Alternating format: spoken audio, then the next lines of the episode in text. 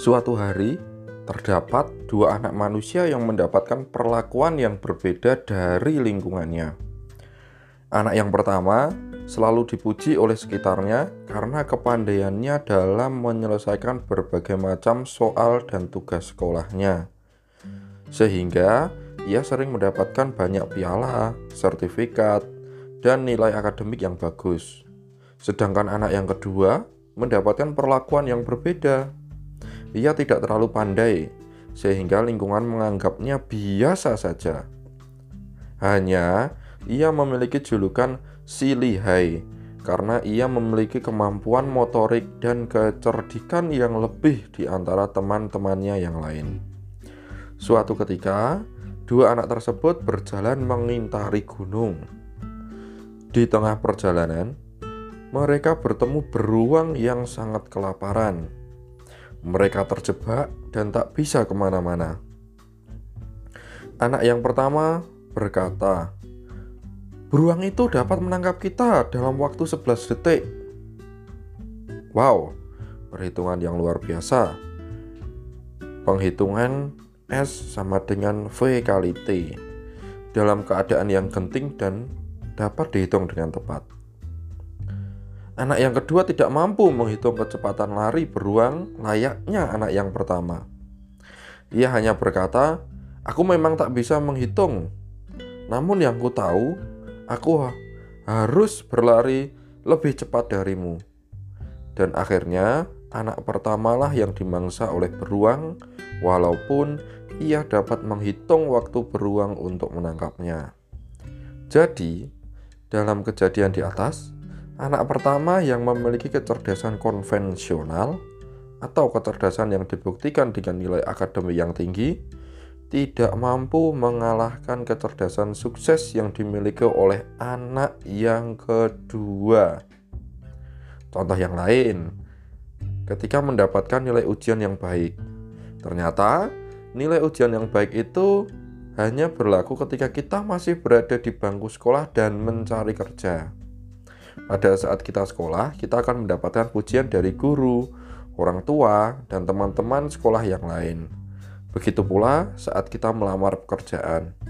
Penyelenggara lowongan kerja pun menyeleksi kita melalui nilai yang kita peroleh.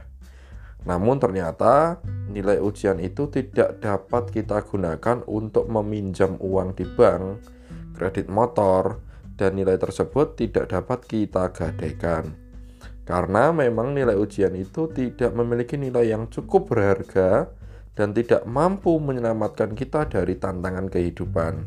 Jadi, lagi-lagi kecerdasan konvensional yang ditunjukkan dengan nilai hasil ujian bukanlah segala-galanya. Ada satu kisah lagi, kisah seorang anak kelas 3 SD yang menyelamatkan tetangganya yang tidak bisa berenang. Suatu hari, di siang yang sangat panas, terdapat seorang ayah dan anaknya yang baru berumur lima tahun. Anak yang berumur lima tahun tersebut merasakan panas udara siang hari. Sehingga tiba-tiba ia menceburkan diri ke kolam yang sangat dalam.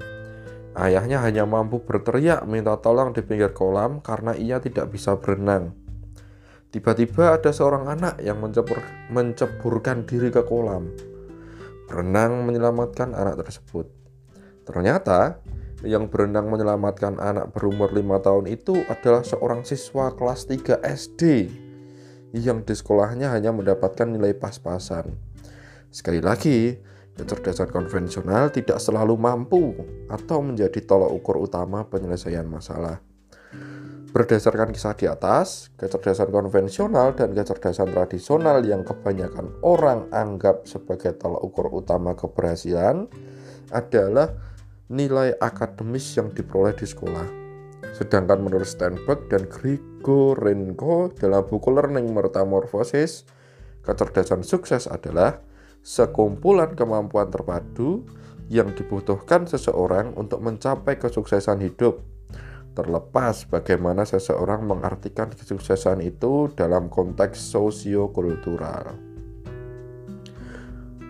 Orang yang memiliki kecerdasan sukses mampu memahami dirinya sendiri, mengerti akan kekurangan dan kelebihan diri, sehingga mampu menggunakan kelebihan diri untuk menghadapi suatu masalah dan menutupi kekurangannya, sehingga orang yang memiliki kecerdasan sukses lebih mampu menghadapi permasalahan dan tantangan hidup dibandingkan orang yang memiliki kecerdasan konvensional. Secara singkat, orang yang memiliki kecerdasan sukses memiliki tiga kemampuan, yaitu kemampuan analisis, kreatif, dan praktis. Kemampuan analisis adalah kemampuan untuk memahami, mengevaluasi, membandingkan, dan membedakan. Kemampuan kreatif adalah kemampuan untuk membuat, menciptakan, atau menemukan. Sedangkan kemampuan praktis adalah kemampuan untuk menerapkan, mempraktekkan, dan menggunakan apa yang telah ia pelajari. Kesimpulannya, sebagai orang tua atau pendidik, janganlah menganggap anak yang mendapatkan nilai akademik yang buruk adalah anak yang bodoh dan tidak mampu menyelesaikan permasalahan hidup. Hendaknya setiap guru dan orang tua bersikap bijaksana dengan menghargai keterampilan yang dimiliki anak.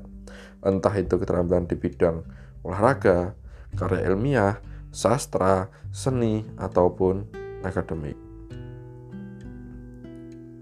Ada pesan yang bagus di buku Learning Metamorphosis murid-murid Anda sudah ditakdirkan dan dibekali keunikan masing-masing oleh Sang Pencipta.